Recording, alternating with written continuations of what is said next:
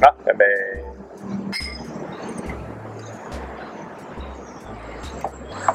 这边应该算就是算甜甜的，对吧？很甜。这个算我觉得，这样。OK，然后大家好，我是 Jeff，然后我们现在那 Angel 在旁边拉筋，然后，你可以手可以进来一下，来。好，然后我们今天来聊聊健康的东西。今天聊健康之前，我们先聊聊今天喝的酒。我们今天聊，今天喝的是富士菊，这个是橘富士，橘富士啊，谢谢。橘富士，橘富士，对，就是它是呃台酒，就是玉泉里面，因为玉泉清酒最近出了很多新的，去年出了很多新的，然后其实大家应该怎么，玉泉清酒有两款，然后再就是橘富士，然后后面还有两款都有机会再开给大家。那橘富士算是他们跟日本就是合作的牌，对，那价格我觉得还 OK，但它后面两款我觉得稍微贵一点，之后再聊。但因为我不太确定里面怎么样，但就是就是这一这一款，我觉得它算是比另外两款玉泉清酒比起来算比较顺。另外两个你有喝过吗？我没有喝过台湾的清酒，这样说会不会很得罪人？这不会啊，但我觉得玉泉清酒有机会可以喝啦，因为它其实算，我觉得算 CP 值高，就单纯以它的价格看。但我觉得这一款蛮适合怕辣的女生喝的。啊，我大概知知道你意思。对。因为因为如果一直以日本清酒来看，但这个我自己主观啦，就是如果你要喝到。就是一般不太喝的人都觉得很顺的话，你要喝到可能大饮量或者是纯饮大饮量，就它那个精米度比较高的话，你会比较甜甜的顺口一点。对对对对对。然后那因为台湾的米其实常年的过剩，所以所以其实我们拿来酿酒的米都是很高级的。这是哪里来的冷知识？没有，就是认认认真的认真的，对吧？就是是高级的那。日本他们其实比较追求的是，这个是哪一个河川？哦、就是他们在水上面注重，因为米大概就是这样。对，那我们就是注重在米都很好，然后水的话目前还没有特别注意到这个部分。对对，然后我觉得这个算顺啊，就是 OK 的，就是他也没有卖那种超大瓶，他就是卖这种 size，然后所以就是一餐，然后。像两三个人喝还 OK 的那种量，所以没有喝开心啊，就以你的酒量来说，应该不会醉啊。就以你的酒量来说，就是真没有喝开心，就是哎、欸、OK 可以开始喝。啊，可是这个量真的是适合两三个人，然后一起喝，然后又不会喝到说大家都很忙的那一种啊，就不会有追酒的感觉。对，就是就是可以，就是哎、欸、这样倒一倒就喝完。喝，对。有对，我们刚才好像才各喝一杯而已。他们对两两杯啊，他们往往导致他们有两杯，喝到两杯。对，可是因为你也知道，人家下午还要上班。没有，这跟上班没有关系啊。好好，不好带着红晕回去。腮红，腮红，加重腮红。对，好，然后我们今天就是介绍，介绍就是算不用特别搭配，所以我觉得纯喝也 OK。对对对。但真的他。它有一定程度的甜呐、啊，我觉得喝得出来。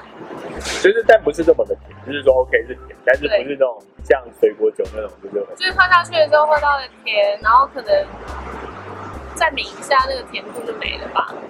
像我们可能在咀嚼白米饭之类的时候的感觉。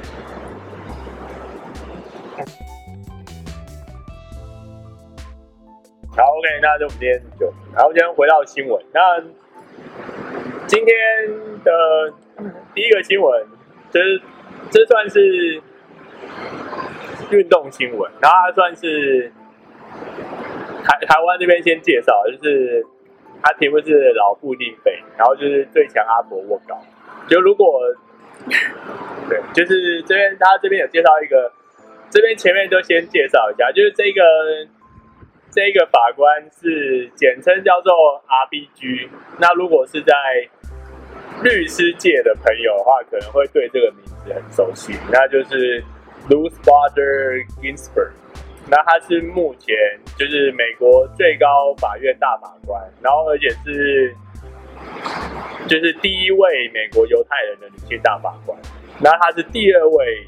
最高法院的第二位大法官。那他台湾人对他比较有名的是因为，就是在二零一九年，就是去年的时候，就是有到，就是他有出一个纪录片，叫做就是 RPG，就是不恐龙大法官。因为去年好像是台湾的，就是法律平权推广。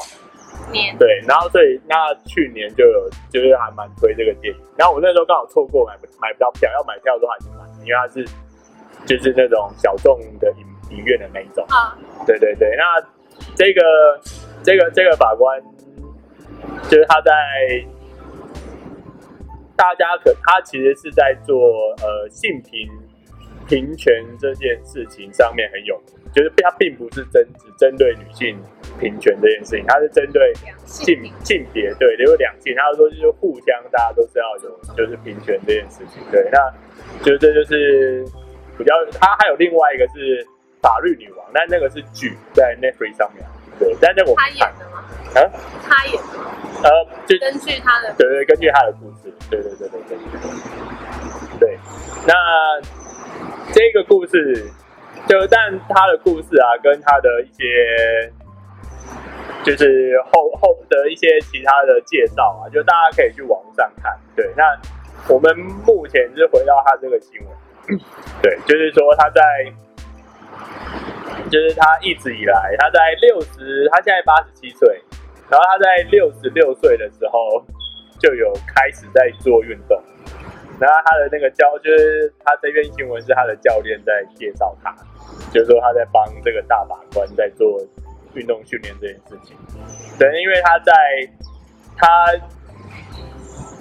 他历年，等下我讲，呃，就是他历历年他有得过四次癌症，一九九九年的时候就是有侦测到大肠癌，然后后来在二零零九年的时候，他又有被侦测到胰脏癌，对，那他。他这边比较有名就是说，他就是有侦，就算侦测到癌症这些事情之后，他还是有去开庭啊，然后还是有去审公文。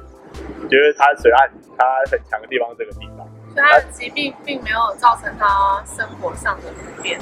没有，那那也是因为他耳囊下顎，就是但他那个时候之后，就他得癌症之后，然后他就开始有在。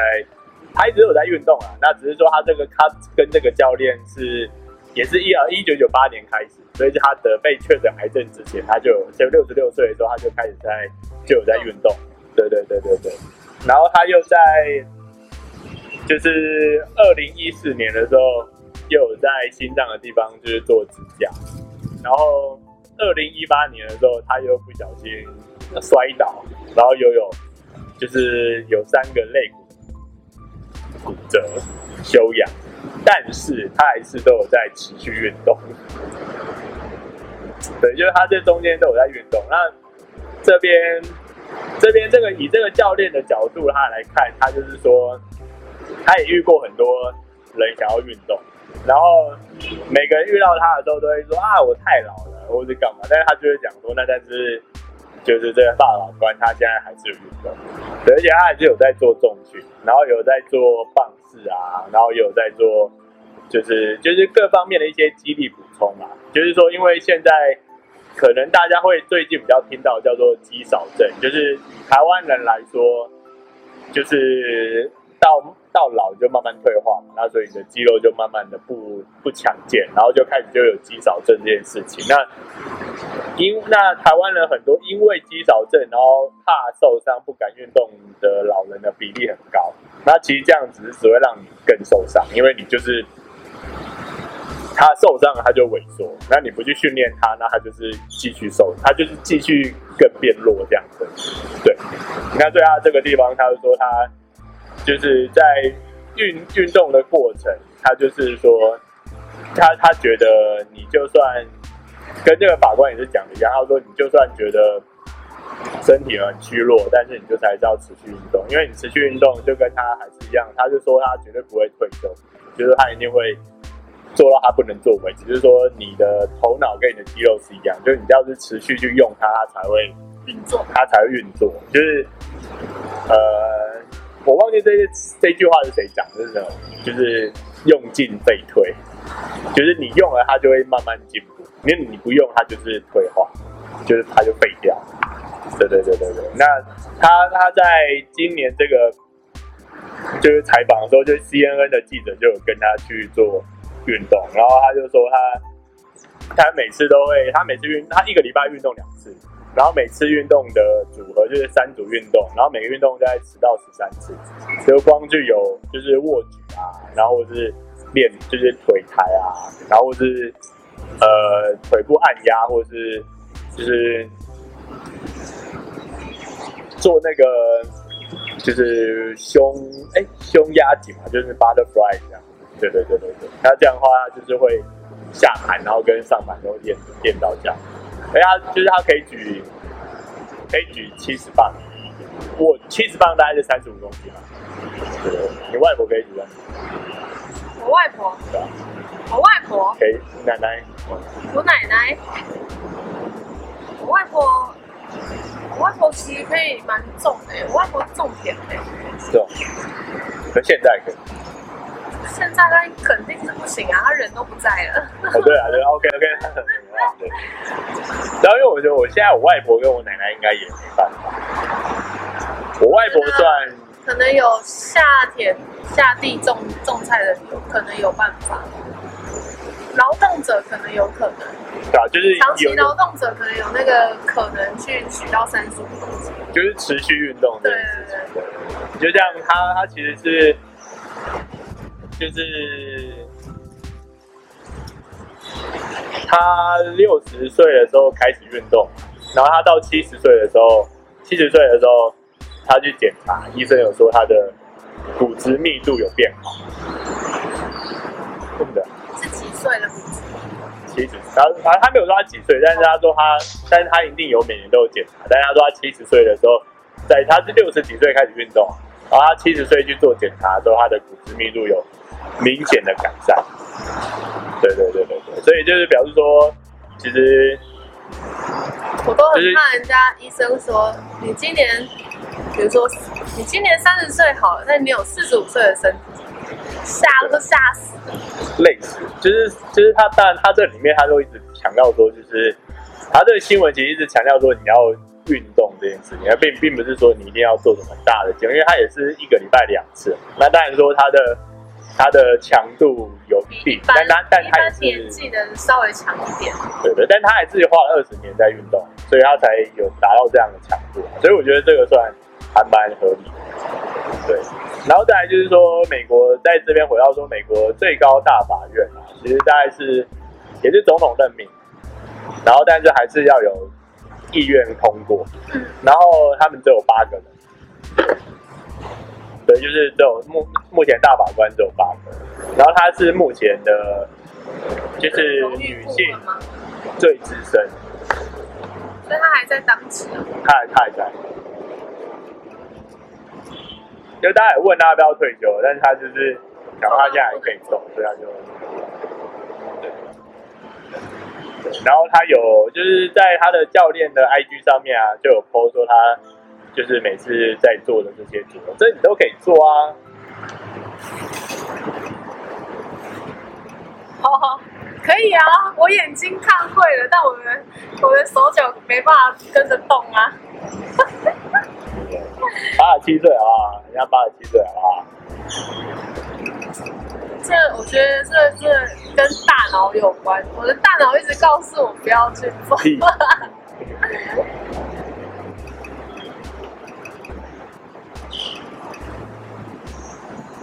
所以他最后现在有进步了。我现在有在做一些，比如说仰卧起坐啊，然后女生专门练小腹这一块啊，我尽量在试图让自己就是动一下，有没有？动一下。好，OK，有动就好，有动。对，好，那那他这边访问最后有问他说，就是。在他这一生奋斗历程中，有什么对他有最有目前最有成就感？他说，就是在我的一生中最让我心满意足的事情，是我参与了一场能让生活变得更美好的运动。而这场运动的受益者不仅仅是女性，对，就是因为他在推广就是两性就是平呃平权这件事情，对对对。当然，当然他也说后面有说就是其实运动也是很重要，好吧？对。OK，好，那我们的今天的第一个新闻，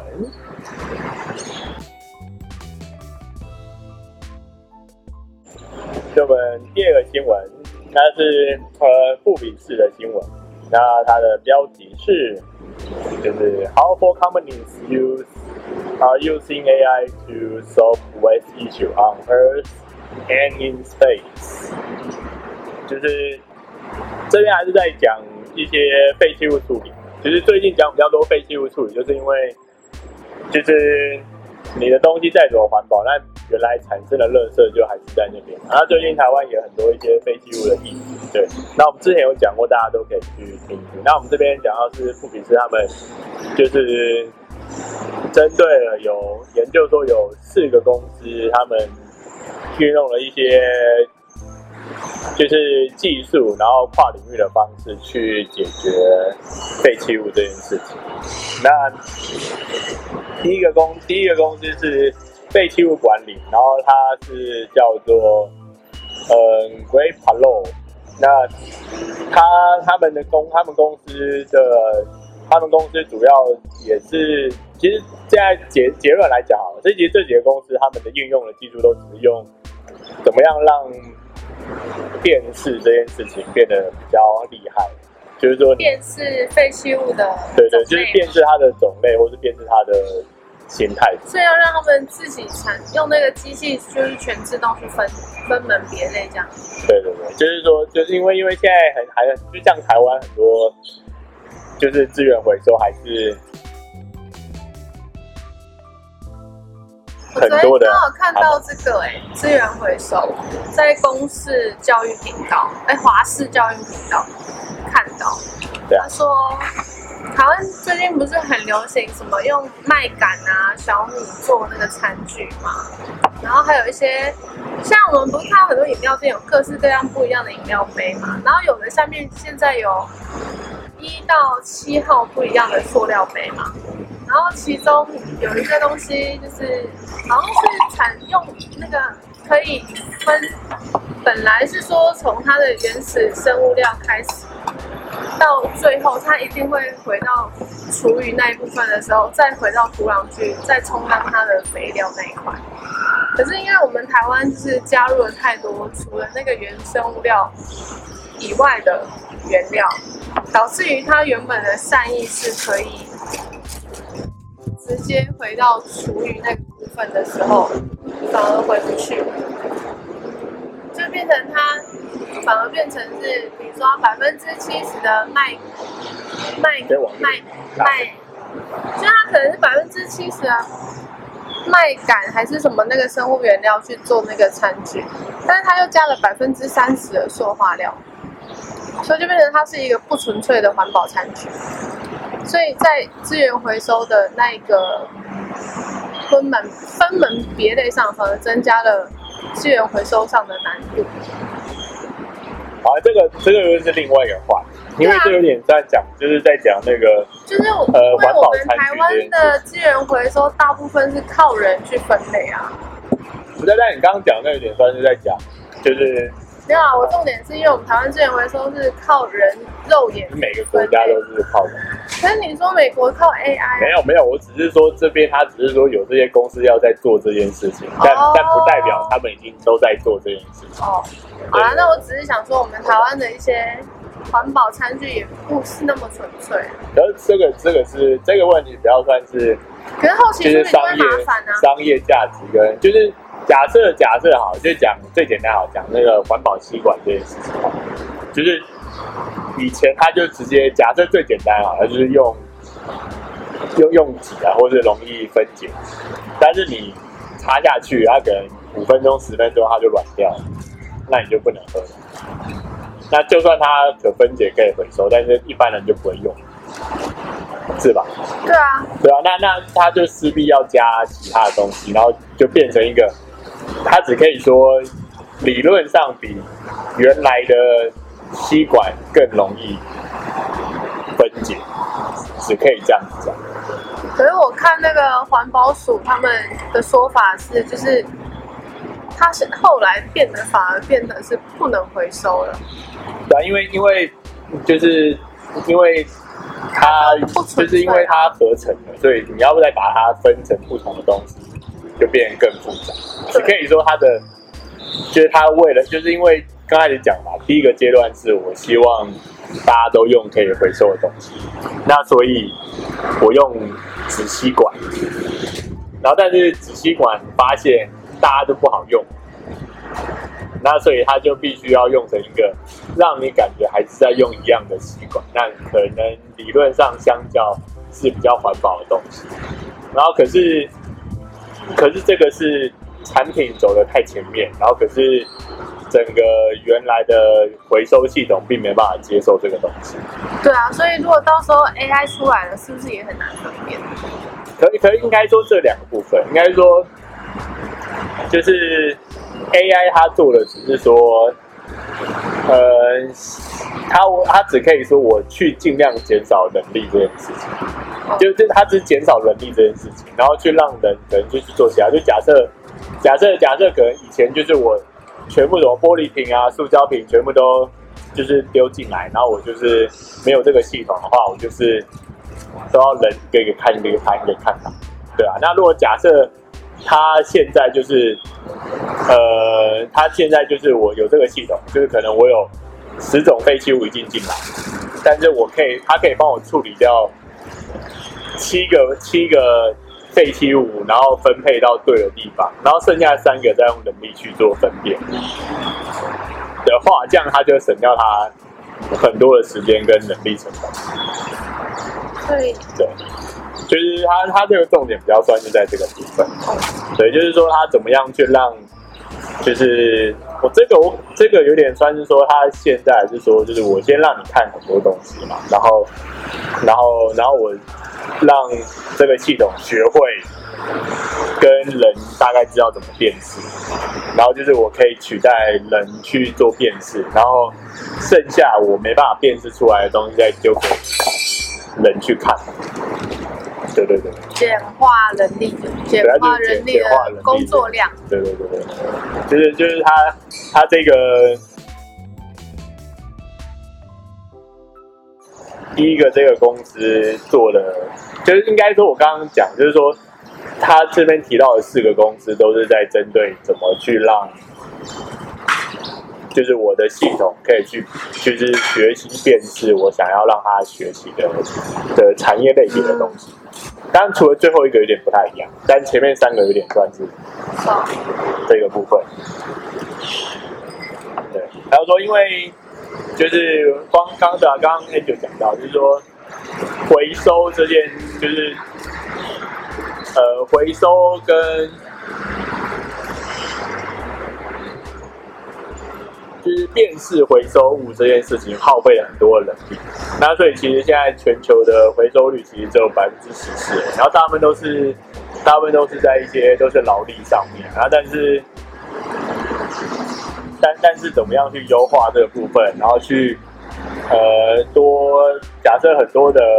保乐瓶或者是玻璃瓶被丢到这个系统里面的时候，这个系统可以很快的分辨出，先简单的说，哎，可以玻璃瓶跟塑胶瓶，然后就是分开之后，然后说玻呃保乐瓶，它会再分不同很多的几类去做这件事情。对，那所以它这个就会是一个它这一个系统在做的这件事情。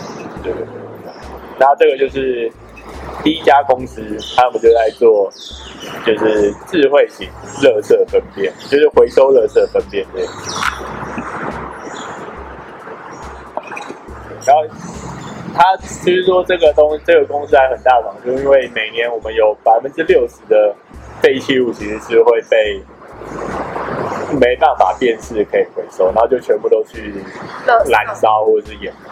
对，那他就希望去解决这个事情，因为。台湾毕竟还有瓷器啊，对，那其他国家可能没有，其他国家也有瓷器啊。对啊，可能他们可能没有涉及到就是废弃物处理这件事情。哎，只看他们要不要出手而已吧。哎，这每个国家都有自己的宗教团体跟势力啊，对吧？哪那么容易，对不对？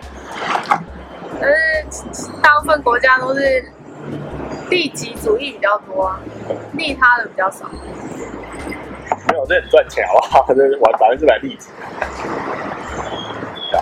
这样看这个人教团怎么想的？好吧，这个这个就这个，我也我也没有在玩笑就开远了，所以我也没办法。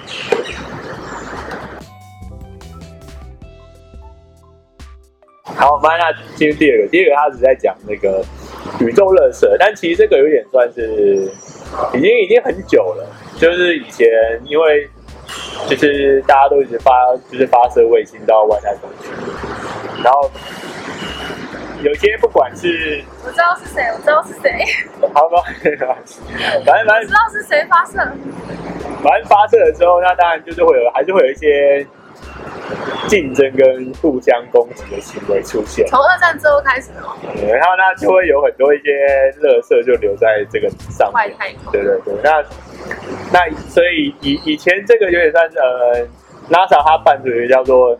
深空小行星挑战赛，那其实这个原本刚开始发起的时候，他是希望大家，不管是私人的还是公家的望远镜或者是天文台，他们去看去研究可能会撞到地球的小行星。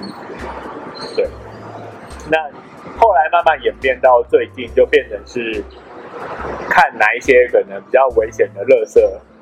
会撞会撞进来，对对对，因为它这些垃圾互相撞来撞去，它就会就是可能互相影响轨道，然后掉进来这样子。然后目前出估就是就是总共有七十五万件以上的太空垃圾包围着地球，对，就就可能几年前，我们还是人类人类毁灭自己吗？好的，算算算，因为以前不是有那个前几年不是有那个。茱莉亚罗不是演那个吗？那个重力那个，没有看过。怎样去外太空拿石？他就在他就在外太空，然后结果是因为他们那个船被那个垃圾攻击，然后就他就在外面做要那个太空漫步啊，然后去修东西这样子。是谁演的？茱莉亚罗伯兹跟谁？我不知道。然后导演是那个。乔克叫乔治克隆，哎，还是还是他自己，我忘了。反正反正这部片也是在讲在太空垃圾这件事情，对对对。然后这边这个记录就是在讲，就是查一下谁发射火箭最多，叫他们国家自己出钱去清啊。啊，当然就没有啊，因为反正他他已经不会管了，因为反正垃圾不一定丢他，他不一定会砸到他们家。可是会砸到地球啊。但就跟他没关系。唇盘死亡啊。反正我觉得大家一定就是。不不不太管这件事情啊！哎，算了啦，人类迟早一天会毁灭自己的。那这个就没办法。那这就稍微跟大家讲一下，他说他这个定就是刚刚说就是深小行星嘛，然后其实是使用深度学习，然后跟一个 NEO 轨迹的预预测模型。那它的项目概念是。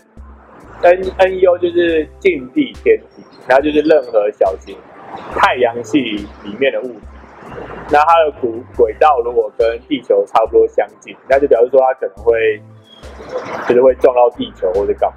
那目前有发现出大概有四万个小行星，然后跟一千个卫星，然后及数不清的就是太空发射的垃圾，就是会跟。地球的行星有交接，对。那他这那他大家去就是 Open NASA 的话，它里面就有讲很多它的到底它的神经网络模型到底怎么怎么预测，然后怎么去计算。这个有兴有兴趣的人大家去看的。对，那这边我只是跟大家介绍说，怎么会有现在这样的一个东西。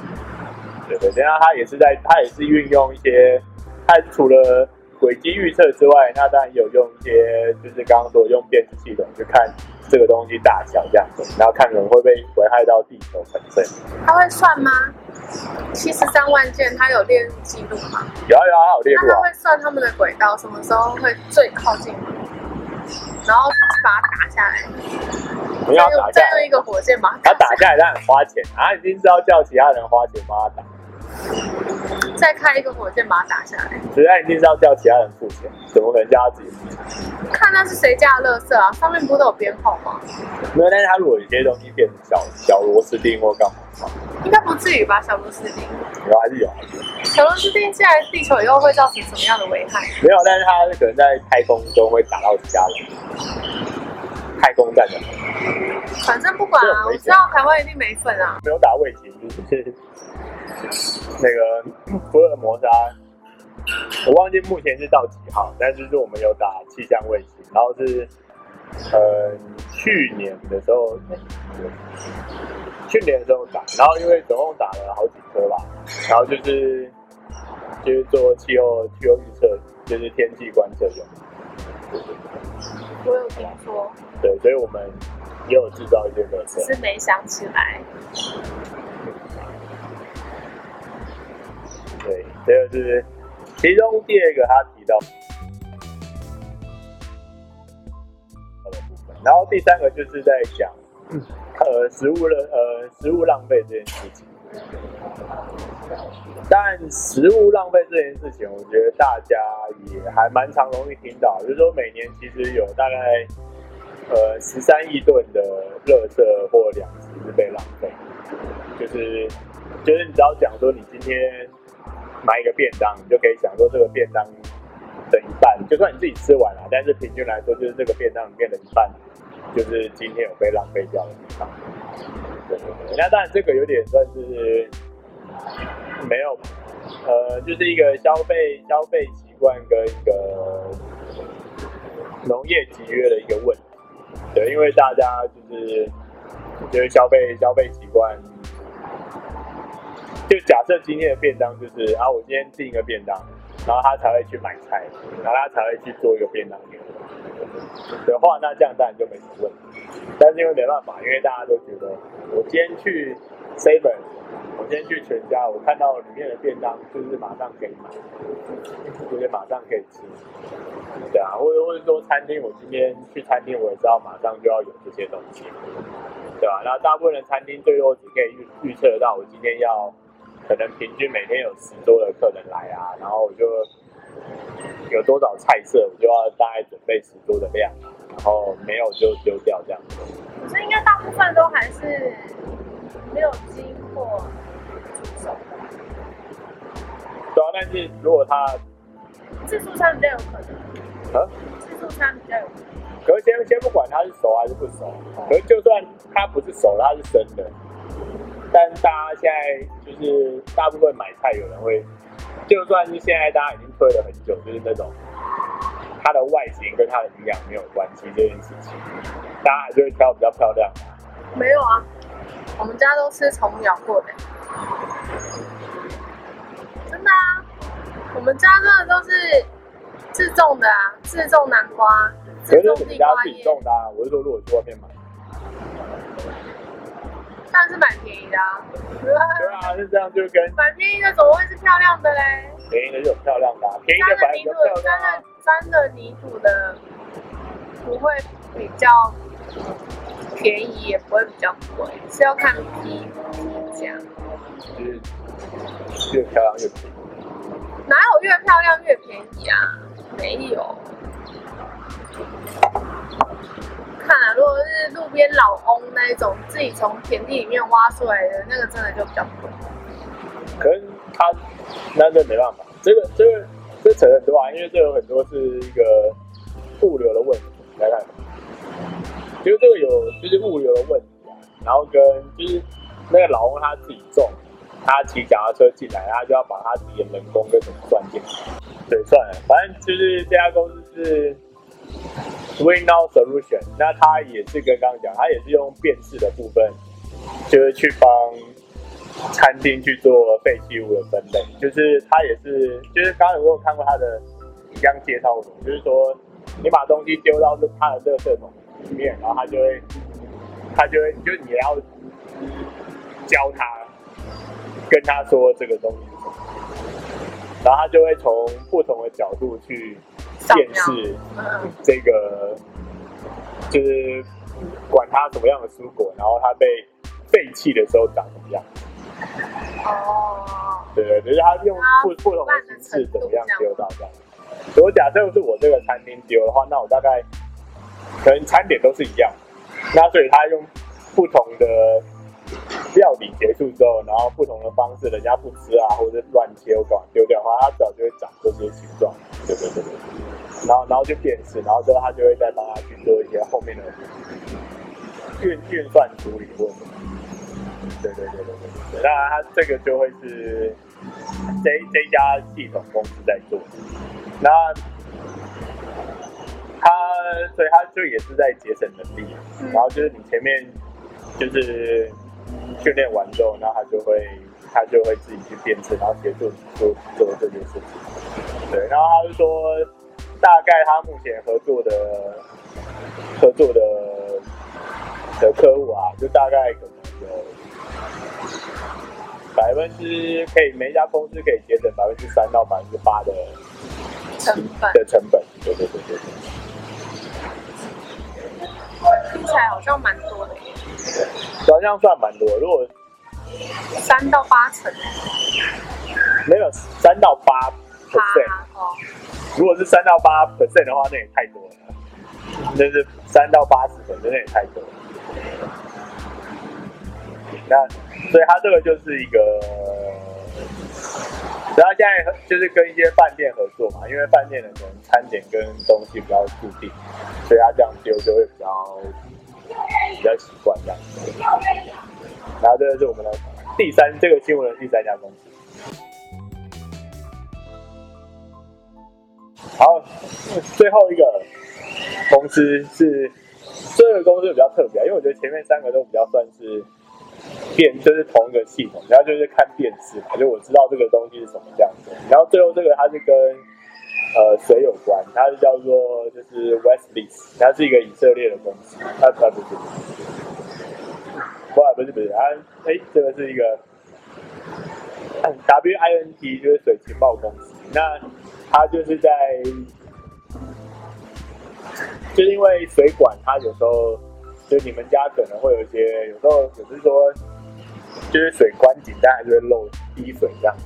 然后他就是特别会去监测这个，他就在你家的一个水马达上面，呃，装一个感测器。然后这样他就会去知道嘛，就是如果假设我们家跟你家是同一层楼，那我们都有装这个东西。那可能今天我家的那个水压，哎，突然比较高或比较低。那比方说，可能我有一个地方在漏水或者什么，那这样就是浪费水。那他们的系统就在做这件事情，就是帮助大家在就是做呃水管测试什么。那你这样也可以知道说水管哪些地方有坏掉啊，或者这样。那这样就可以做一个比较省水的动作。因为我觉得跟前面的比起来的话，水是一个大家觉得更无所谓，因为水这里。亚洲区，反正就台台湾水很便宜，所以大家可能不会注意到这件事情。但是如果今天是整栋办公大楼或是工厂，那我今天的水有稍微漏一漏一点点，漏一点点，其实还是蛮大的花费。那当然先不要说花费这件事情，那至少说就是水本身就是很难取得的一件事情。对，那大家只是就是过爽爽的这样子。然后，但这个就比较算是他用，呃，他用的技术就会比刚刚的变色要好一点。他就会是因为你的水会有就是水压经过的部分，然后他就有一个闸门去做监控、去监测，然后再去做回算。对，所以就这几个就是 NASA 那也很厉害啊。但我说就是跟另外几个比起来的话，我觉得这个他的公司他用的 AI 的技术是相较比较好一点，比较厉害。它算是比较生活的。生活小物，其 实没有没有，它那个机器也算很大，他要真的装到你们家的，但是他要装在你们的那个供水马达上，那应该可能蛮大的吧？对对对，他就是装在上面，然后呢，但是他们这几个都是你的手机可以去处理，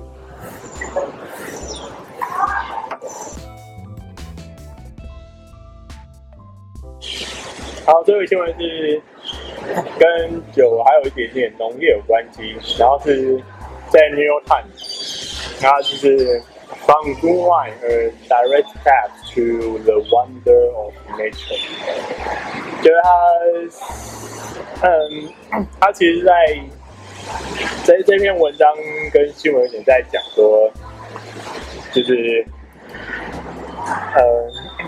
就先讲这个，就是他那个里面的作者是 Eric Casmo，那只是说他有一个朋友在问他说，他也在写，其实他一直都在写关于葡萄酒的一些评论的文章，然后他只在问他说，哎，他觉得，那你一直在写这个跟酒有关系的文章，那你觉得你研究这个东西，然后看这些。酒之后，那对他来说，工作最大的成就感是什么？他觉得可能对他来说，他觉得身为一个在纽约曼哈顿的人来说，就是可能是一个，他觉得酒就是一个他跟自然做连接的事情。对，就是说他可能喝到这个酒，然后觉得哎，就是可能才会让我哎，我可以感受到啊这个。葡萄酒的庄园啊，什么的，的这些自然感或干嘛？对啊，那其实我个人是觉得是 OK 啦。那吃菜不就好了吗？啊，对啊，我也觉得。我个人是觉得稍稍稍微微不以为然吧，对，因为因为吃牛肉的话，不就到牧场去？对，因为就是就是。就是你还是可以很简单的去大自然。那这个、这个我觉得看完这个，就是他中后面有讲到一些跟农业有关系的东西，跟后待会再聊。那当然我只是讲说，我看完这个，我自己是觉得说是，哎，对，这就跟台湾人很像啊，就是一堆台北人，然后周末的时候就要去宜兰。那是最近的郊区了。对啊，就觉得去宜兰好像就是哎，就是碰到大自然，但是也没有啊。我觉得是有啊，就是泡泡水啊，看看草地什么的啊。这才是真的大自然吧？喝酒碰什么大自然？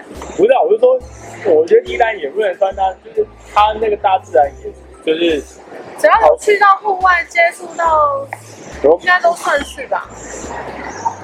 但自然这个这样的话，这个词就。就是很广义啊，对啊，但这样这样的话讲说，那来中正纪念塔是大自然，就是大安森林公园就好。问题是你没碰到草地啊。大安森林公园也是啊，有草地啊，那没草地，啊、可以啊，那不是自然，户外大自然呐、啊。什么叫户外大自然？就是这样啊。嗯，你有碰到草地，你有碰到泥土就可以。对啊，那这样就去去大安森林公园。这样对啊，大安森林公园是一座很大的废耶。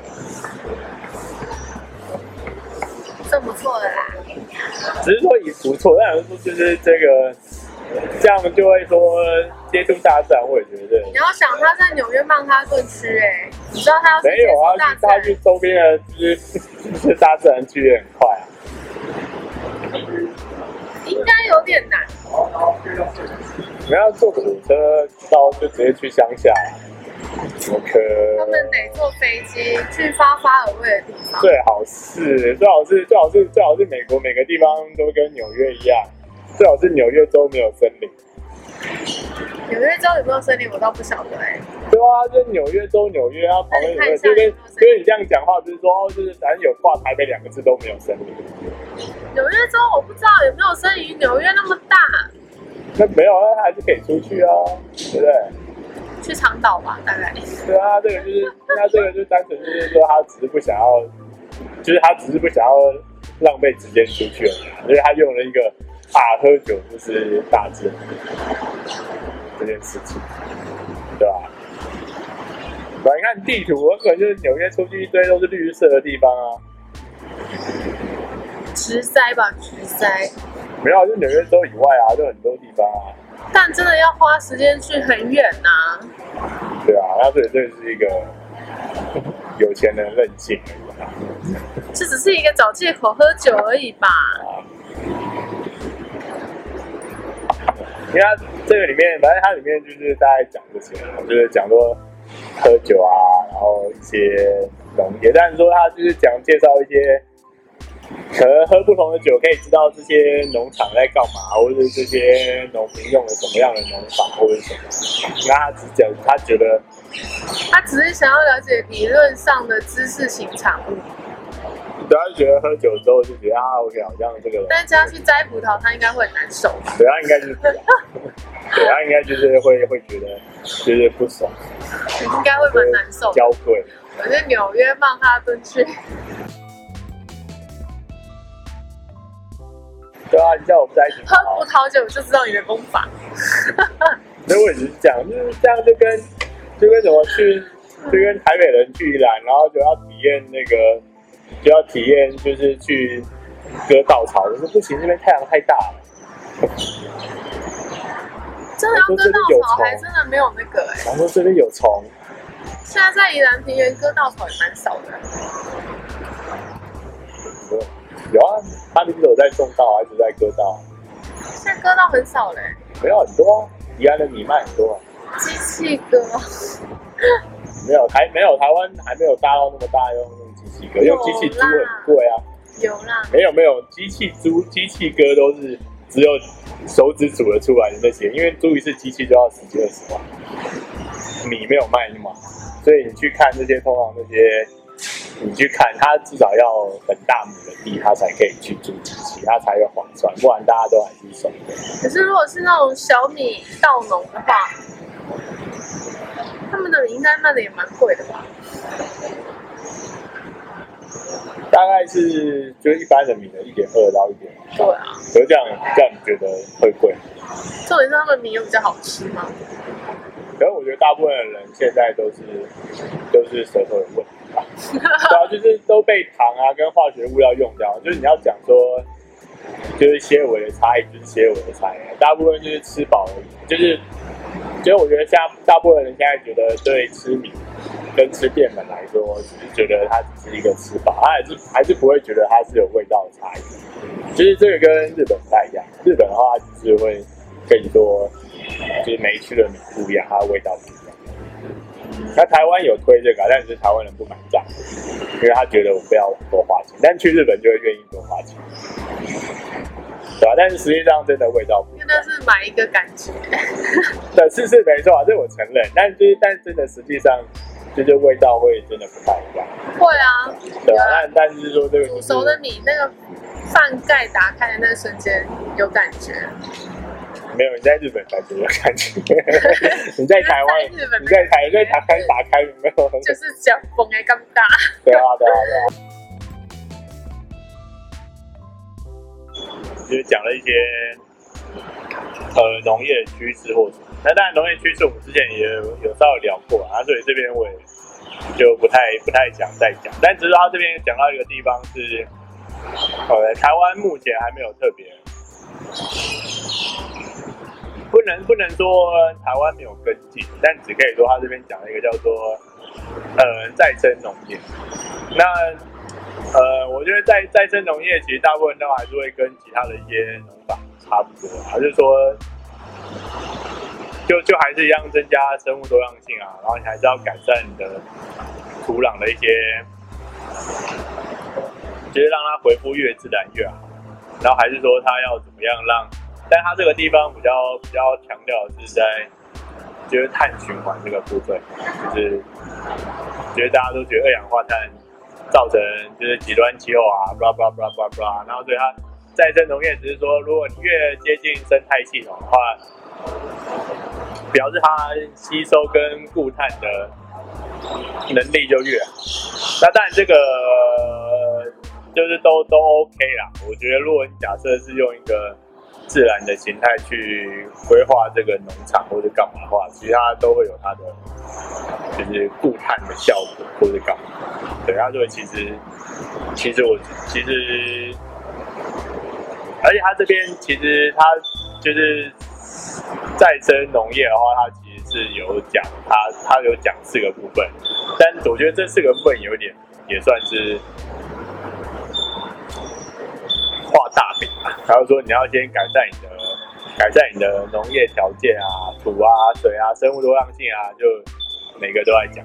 然后说那你要有设定确认让每个农场都它有它一些特别的方式我搞，那这这好像有在做，对这也算是。然后最后一个是说，第三个就是说，哎，种的人跟他卖出去，就是他们一定还是都要有赚钱啊，然后才可以继续让这个环境变更好。这这个也。老生常谈 啊，对，是这样讲吗？算算是啊，然后再来不然就是说，哎，不管就是让，然后最后一个就是说，哎，就是让农农业啊，或者是这一区社群的人，大家可以更团结啊，然后更可以就是表现我们的特殊的东西或干嘛。对，这四个就是他们的原则。原则。所以。所以我是觉得，就是可以做好都最好。但对我个人，我会觉得你与其一直在，因为对我来说，他这样打就有点算是说我打了一个新的方法出来，然后就要去就要去挑战，说好像其他人做的方法不好。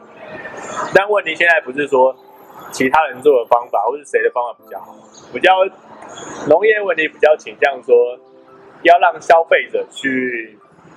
对你的产品买单，对啊，就是重点是这个啊。那所以你应该就是要去去推广是要对消费者说，你要去不管我的农法是什么，但是我们只是要去让环境更好，然后让动物啊什么的更不会受到伤害，这个才是大家的核心嘛。然后让地球更好，什么什么。那当然，大家就是。